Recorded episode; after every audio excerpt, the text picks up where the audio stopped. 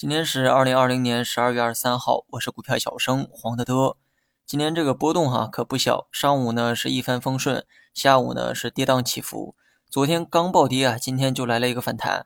很多人怀疑哈，难道昨天是假摔吗？我觉得这个假摔啊倒是不至于。昨天说过哈，恐慌的情绪能不能缓解，一看消息，二看外盘表现。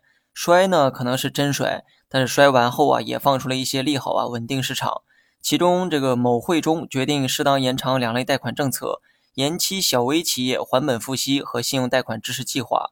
另外呢，证监会啊也发文称，促进居民储蓄向投资转化。那么第二则消息呢，市场关注的比较多，看来这个经济不景气，有必要呢把国人的储蓄啊拿来刺激刺激。其实储蓄向投资转化的这个迹象啊，很早以前就有了，只不过今天啊又被提出来了而已。以前呢买这个定期存款。年化收益啊，大致呢是固定的。而近几年啊，即便是这个存款类的理财，也采用了这个净值的方式表现收益，就像这个基金一样，每天的这个收益呢都是浮动展现的。虽然浮动呢很小哈，但也挑动着部分人的内心。这么做的目的呢，其实很简单，就是为了让你知道这世上没有无风险的理财。这种细微的改变，就是上头有意要教育投资者，让你呢提前适应风险。另外呢，最近啊也加大了金融的监管。不少互联网企业呢下架了这个高息存款产品，意思啊也很明确，降低金融风险的同时呢，也在告诉你没事儿少存钱，把这些钱啊花在基金、股票等资产上，也有利于这个经济的发展。对于个人来说，风险和投资的难度虽然变大了，但对于整个社会啊却是利好。当然了，也利好股市哈，少存点钱，把钱呢去买基金也行。这样呢，基金经理啊就会把钱呢拿来买茅台，茅台股价呢就能继续飞天。大家就可以实现共赢，开个玩笑哈。总之呢，就是一句话，对于散户来说，今后的投资难度啊会越来越大，而 A 股呢，终究会像美股那样逐渐机构化，也只有机构主导的这个市场才能实现长牛。这一系列的改变啊，都在为将来的牛市奠定基础。